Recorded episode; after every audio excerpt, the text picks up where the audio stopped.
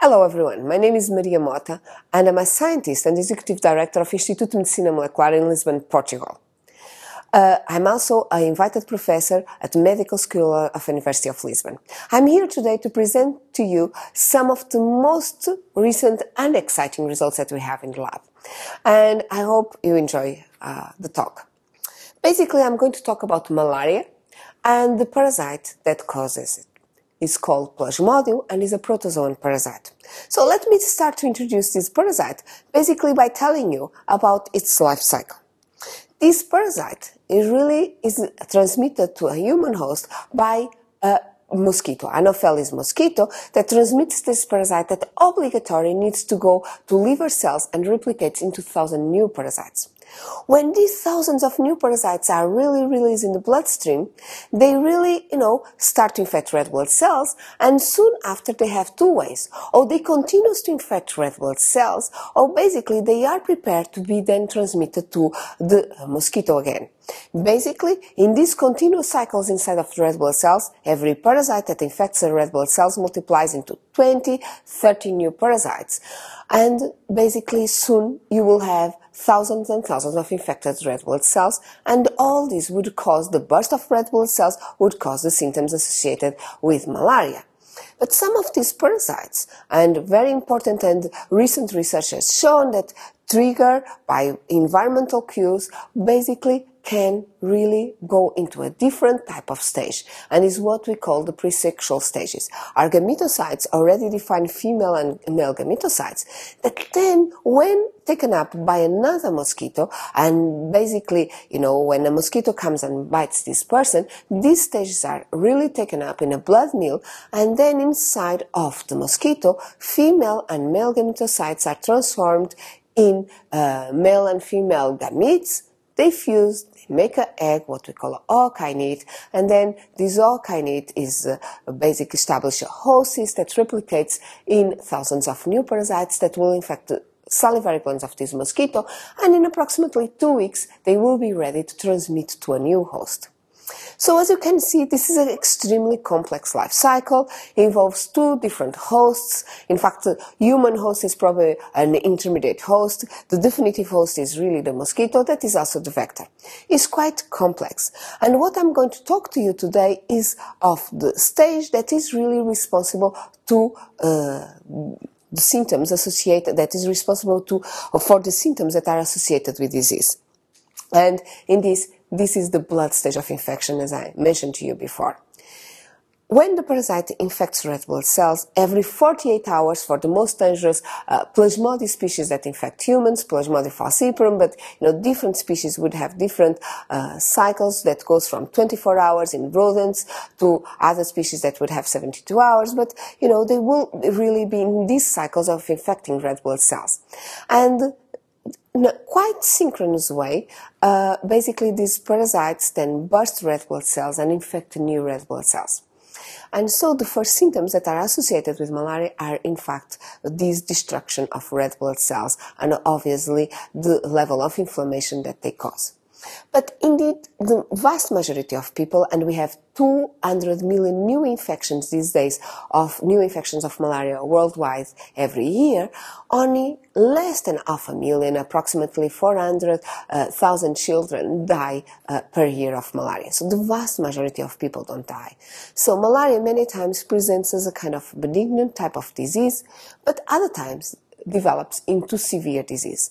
And one question that has been, you know, uh, posed by many different labs, probably for more than a century now, is why in some cases you have developed severe disease and others you don't.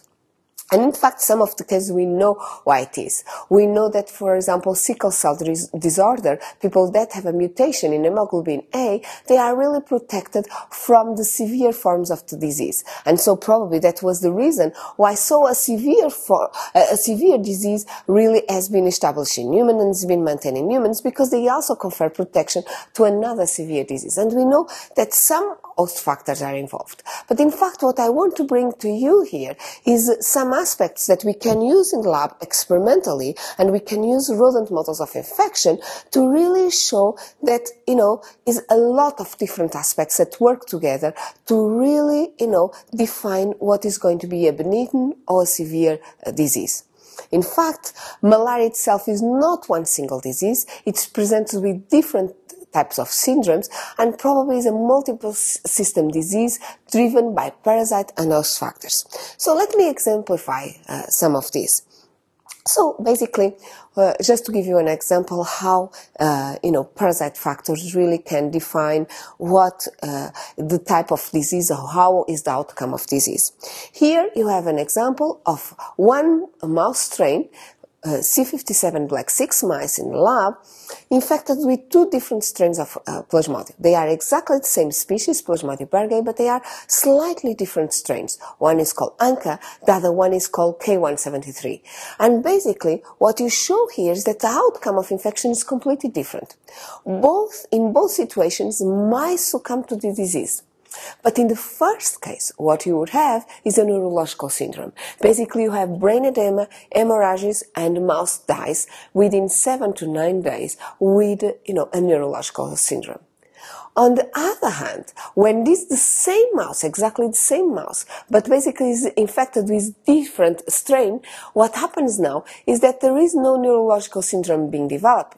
Instead, what you have is acute lung injury and respiratory distress that really kills the mice. And so you can really say that here are really parasite factors, because the host is really, you know, the same, that really, you know, are in the basis of this. But in fact, we also know, and we have published, that indeed also host factors are important for this. In fact, in this aspect here, we can now use a different mouse. So instead of using C fifty-seven black six mouse, we can use D B A mice. And now using the same strain that in black six mice was causing this neurological syndrome, now this parasite strain here that, you know, in this mouse doesn't cause anymore the neurological syndrome, but again, causes acute lung injury. So both parasite and host factors play a, a role here and probably talk to each other to really uh, dictate the outcome of infection. And these are probably uh, very good examples in that respect. But the question that I'm bringing here is something that we have been posing to ourselves for a few years now. Is that how much can environmental cues affect infection? So besides these parasite and host factors, how the environment would really dictate the outcome of infection. And we have been trying to approach this question in many different ways, and I'm going to bring you today one of them. And basically, what we have decided to do, it was to think about nutrition. We are talking a parasitic infection. A parasite, by definition, depends on its host for its own resources. And, of course, nutrition is really an important resource for parasite survival. So, basically, we ask how changing the diet would affect the outcome of infection. And in this particular aspect that I'm bringing here today to you, we are using a particular model of changing the amount of calories that mouse intake every day, but without changing any nutrients in the diet. So basically, what you would have here is mice in the control mice in our animal houses that basically are in what we call ad libitum conditions. What is this? Basically, ad libitum condition is that the mouse has a healthy diet uh, appropriate to a rodent, but in fact, this diet is available there throughout all the time and in unlimited amounts. So these mice, these control mice, basically they eat as much they want whenever they want. On the opposite, we have another group that we call the caloric restriction group.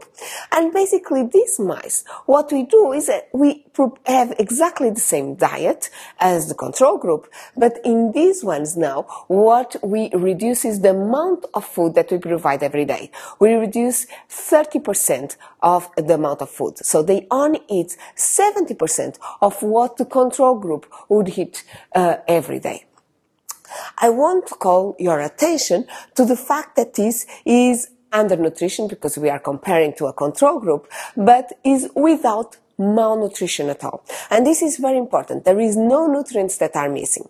In fact, I want to bring you the concept that, you know, studied by many other groups. These models are used, caloric restricted, uh, caloric restriction models are used by many different research groups around the world, in fact, to study many aspects of aging, longevity, et cetera. And in fact, in our hands and in many groups around the world, uh, the mice under caloric restriction, they reduce their weight, approximately twenty to twenty-five percent of their weight, immediately as soon as they start this new regimen, but then they maintain this weight throughout their life, which is contrary to the ad libitum mouse. In this case, what happens is that basically the mice are growing in size and in weight throughout their lives. The control mice live up to two years in our animal houses. These mice live happily up to three years of their life. So really, we are not talking about malnutrition, and this is a very important point. Another very important point that I want to make is the fact that we never infect these mice while we are adapting them to the caloric restriction. So when they are transition, transi uh, in transition to uh, adult age, basically we put a group of caloric restriction in this caloric restriction regimen, and we wait for two to three weeks until we infect them to make sure that they have adapted and they are not under stress because they change in the uh, diet regimen. Basically, we have these two groups. I already mentioned to you that we are not using them when in the adaptation period. Both of them have been already adapted either in ad libitum or caloric restriction for two, three weeks, and then we infect them with Plasmodium parasites. And either we start the infection by mosquito bite as a natural infection or just by a blood transfusion with infected red blood cells.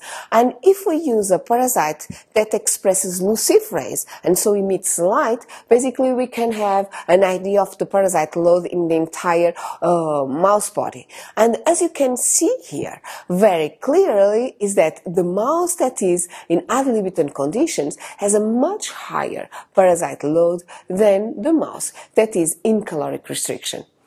And this was the first observation, is extremely um, consistent and is very quickly. As soon as we inject these uh, uh, infected red blood cells uh, into the mice, basically, in a few cycles, we start to see this very significant uh, difference in parasite load.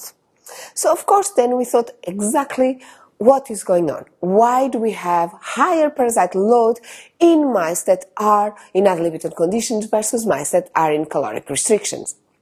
And it took uh, several months for the postdoctoral fellow Liliana Mancio Silva, that really was, you know, responsible for this project, to understand exactly what is going on. But in the end, the response was very simple. As soon as the parasite enters red blood cells, the parasite multiplies in a certain number of replicating parasites that I showed to you in the life cycle. But the parasites entering in red blood cells of the caloric-restricted mouse basically replicate into a lower number of parasites in each cycle than the ones entering the uh, red blood cells of an ad libitum mouse. Okay? This was quantified and was significantly different. And so, basically, the caloric restriction seems to impact the parasite load by affecting its replication. Of course, this was uh, showing that indeed you could have one parasite, the same genetic background, inside the same genetic background of the host, but just because the availability of nutrients was higher or lower, the parasite was replicating into higher or lower numbers of parasites. Most interestingly, we were able to show this without using our in vivo system. So basically, we were able to take sera from rodents in either ad libitum or caloric restrictions, and just by growing the parasites for one cycle in vitro, basically we were able to show that immediately on that first cycle, the parasite starts to replicate into lower number of uh, parasites. Interestingly, because we were able to do this in vitro, of course, we then could test not only Plasmodium berghei or Plasmodium ovale that basically infects rodents, but we could use also Plasmodium species that infect humans. And we use for Plasmodium falciparum and show that indeed incubation with from serum from caloric restricted animals really was causing a, a decrease in replication uh, of the parasite. So that of course leads to then a very important question, and you know, two, I think, very distinct hypotheses. So, is this replication of the parasite inside of the uh, red blood cells lower because something is missing, a nutrient, a group of nutrients is missing, so the parasite is struggling, cannot make it, or in fact is not that. The parasite is still not struggling, the parasite is still able to, you know, replicate, but because it has the ability to sense the environment, detects that there is a difference and should replicate uh, less. So the concept here is that, is this really uh, active process of the parasite, active decision, or instead is a very passive and something is missing and parasites struggle and cannot make it uh, in same numbers that as normally it does. So this brings the really uh, important question, is Plasmodium able to sense and respond to host nutritional changes, to uh, nutrient availability. And so, how to approach this? Of course, we, when we have this type of data, we go home, we study other organisms, and you start to realize that from plants to yeast, from yeast to mammalian cells, basically, you really have every single organism is able to sense the environment. It's part of life, the, your ability to sense the environment and really adapt to it before you struggle. And so, usually, all these organisms have a way of making active decisions before being in situations that are really difficult for these organisms. So I thought, okay, Plasmodium must not be different. But in fact, what happened, it was also that, you know, throughout all these organisms from yeast, uh, you know, that is also a single cell, eukaryotic cell, in plants, in mammalians, you have pathways that are extremely highly conserved. So we thought Plasmodium genome must have these pathways. But in fact, when we looked at the Plasmodium genome, the, none of these canonical pathways seem to be present in Plasmodium genome. So we were in trouble exactly how, you know, to go uh, around it and how to find exactly what was going on there. But one aspect that immediately when we were studying all these systems and all these conserved systems that we realized is that in all these systems, kinases were really like the key molecules. And makes sense because it's something that, you know, the organisms need to be able to respond quickly and so need to be able to respond through signaling. So kinases are really key molecules in signaling, so this would make sense. So what we decided to do, it was to do an unbiased approach, uh, but at the same time a target for kinases. And basically what Liliana has done, it was to do a screen using our in vitro system, where we really, you know, show that incubation of infected red blood cells in with ad libitum serum leads to a certain number of replicating parasites, but same infected red blood cells incubated with caloric restricted serum really shows a decrease in the number of replicating parasites. And we did this for Plasmodium berghei ANCA lines that are deficient in many different kinases. And our hypothesis, it was that if we really found a molecule, a kinase, that was important for this response, then the parasite would not be able to mount this response and re would replicate the same way independently if it was in ad libitum or caloric restriction conditions. And indeed, when we were doing this screen, and this is a quite complicated uh, kind of graph, basically what you observe here in the y-axis is the number of replicating parasites that are merozoites, um, per infected red blood cell, per the mature parasite that is called schizont, in vitro, when is incubated with ad libitum serum. On the uh, x-axis, basically what you have is the same type of measures, but when the parasites are incubated, uh, infected red blood cells are incubated in serum in caloric restriction conditions. As you can see, in wild-type parasites, the wild-type parasites basically replicated in a higher number of replicating parasites in ad libitum conditions than when they are in caloric restriction conditions, which we have shown before. So we did now We use many different lines of Plasmodium berghei ANCA that are deficient in different kinases, and answer was always that case. And in fact, we found this one, the open green circle here, that basically it was a line that lacks one specific kinase that was called K I N, that basically produced exactly the same number of replicating parasites independently if it was in inadvertent or caloric restriction conditions. Here, you have even a better quantification and, you know, more clear that basically this line really was producing the same number of merozoites or replicating parasites in each cycle. So we thought, okay, this must be a molecule that is really important for this response. So we went further to study this. We went to in vivo, and in fact, in vivo, what we show is that the parasite load that we quantify here by parasitemia, and parasitemia is just the per percentage of infected red blood cells in circulation, uh, as we have seen before, basically, when mice are infected with Plasmodium berghei ANCA, wild-type parasites produce a certain level of parasitemia. If they are in mice in uh, caloric restriction, they produce a lower. Now, if we have the same mice in the same type of conditions, but just infected with a line that doesn't have this kinase, the parasite was replicating in very similar ways, and that were not significantly different. But obviously an important control, it was to use this same line that we introduced this gene again. This kinase then was back then again, and again they start to behave as wild-type parasites. Okay? So then we thought, what exactly is the response of these parasites to ad libitum and caloric restrictions? And as you can see here, in this panel here, basically wild-type parasites, they really have a response. They have genes that go up and down uh, when they are in different conditions, when they are versus ad libitum versus caloric restriction. But the most interesting uh, part is that Uh, parasite, the parasite line that was deficient on this kinase, basically there was no response at all, which seems to suggest that indeed uh, this kinase, called K I N, controls the global parasite response to nutrient availability, and so seems to really be a um, master regulator of this response. So what is really this kinase? This kinase is a huge kinase, a one hundred kilodalton kinase in Plasmodium, that doesn't present many similarities to anything, you know, in other organisms.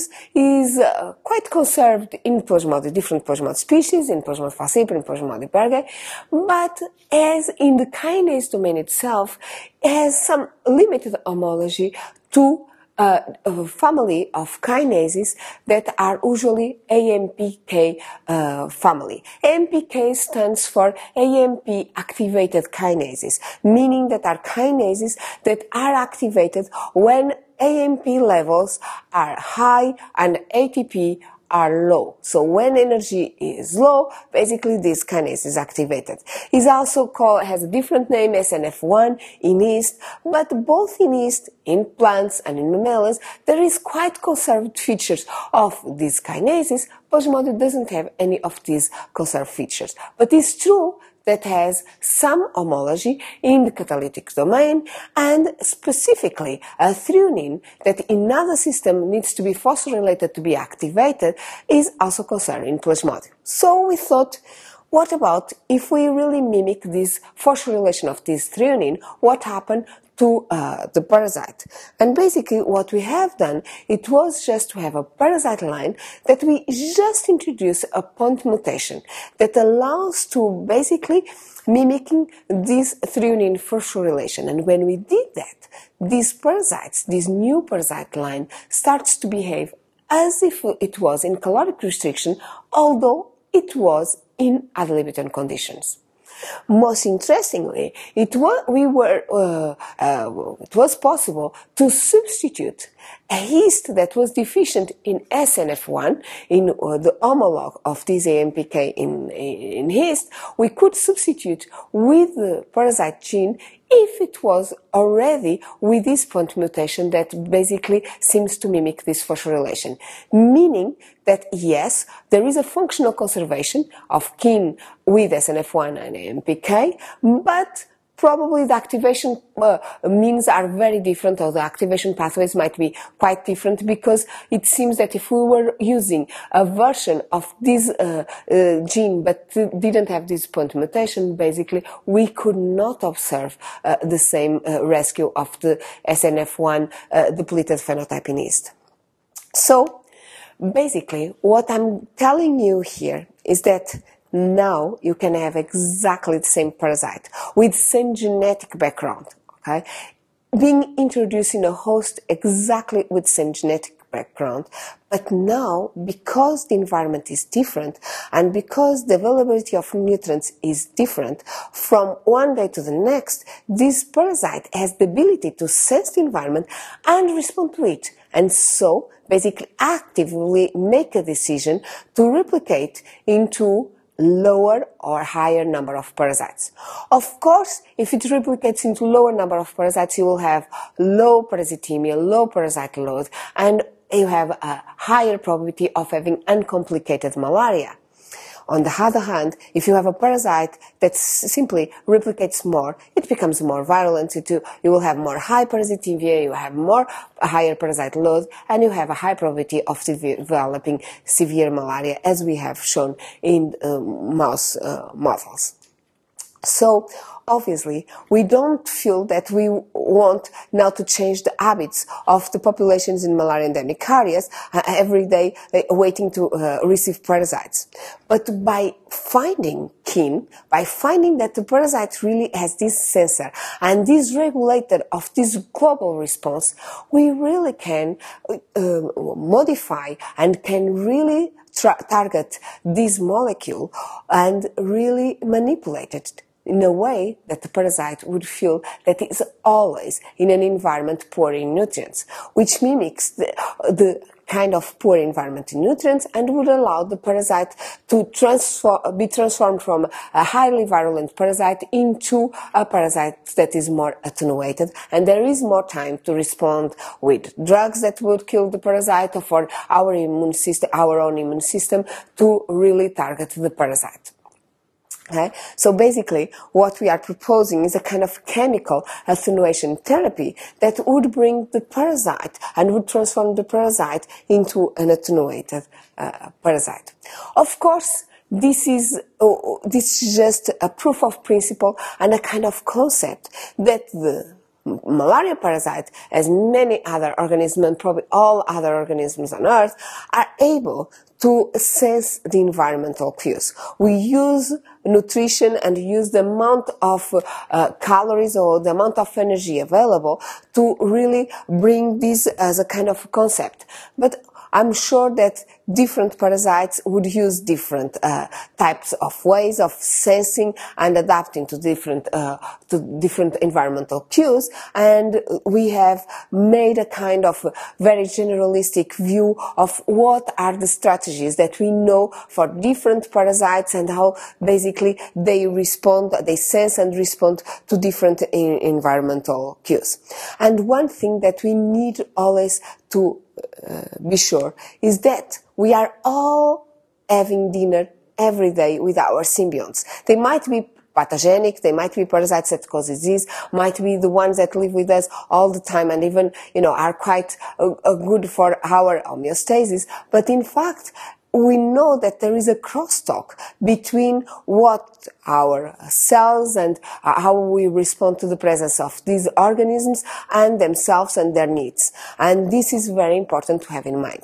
Of course, this study uh, that I'm showing to you here is just the tip of iceberg. How can we really understand and, of course, bring us some good ways of targeting, which gives us a different target that we can target and probably make these parasites, transform these parasites in more attenuated, but also brings some kind of worry. Is this ability that these pathogens are, have to adapt to different environments, and of course bring us the concept that different environments and different ways that we'll have to target them, they might have ways to go around it. So finally, I want to thank that, uh, you know, throughout these years, uh, the funding agencies that have supported our work. And of course, I want to bring here special attention to extremely talented postdoc that is starting soon, uh, uh, our own research lab at Pasteur Institute, uh, Liliana Mancio Silva, that was with us for several years and was able to really uh, make this uh, beautiful discovery and make prove this uh, uh, concept that indeed the malaria parasite has the ability to sense and adapt to the environment and to environmental cues such as nutrition. And of course, I need to thank the entire and most recent team in our lab. And obviously, I can never forget, and we never forget in our team, that in spite of the fact that we work on specific and very basic host-parasite interactions, we hope that one day uh, our knowledge will serve Uh, something for the uh, human populations in endemic areas, and that raining season will fill everyone with joy and not with malaria parasites. Thank you very much.